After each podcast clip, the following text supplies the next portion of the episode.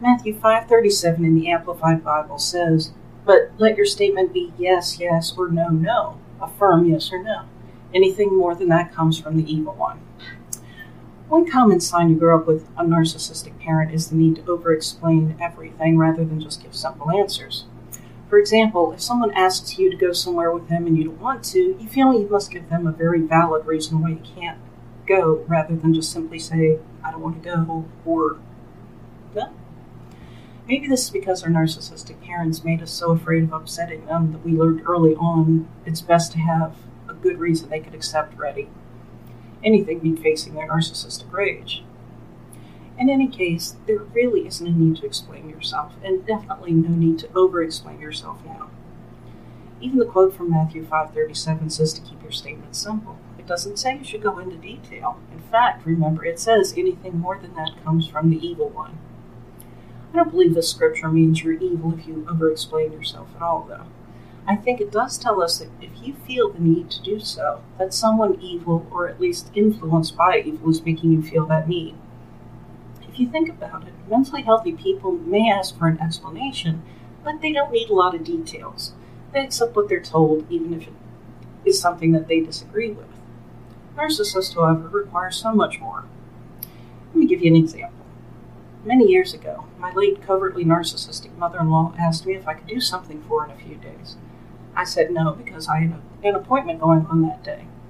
Now, granted, I could have moved things around and helped her, but frankly, I didn't want to. At this point, a mentally healthy person would have said, oh, okay, and figured someone else to ask for help that day. Not my mother in law. She was very obviously upset that I wouldn't help her, and she wanted to know what I had to do that was more important than helping her. She asked what I had to do, and I ignored her question. She said after that, Are you doing something for your parents? And I said, No. She said, Well, it must be awfully important if you can't help me.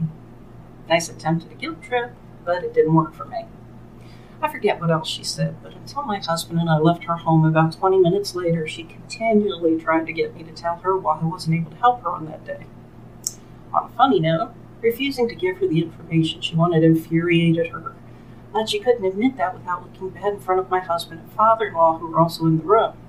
I thought it was hilarious watching her get more and more frustrated and unable to do anything about it as I stayed calm. Not sure how I didn't laugh at her presence, but I did at least hold it together until we were in the car away from her home. Anyway, this is typical of narcissistic behavior. They feel they have the right to know every tiny detail about you, when the truth is, they don't have that right. My no should have been enough of an answer for my mother in law. She truly didn't care about me or my life.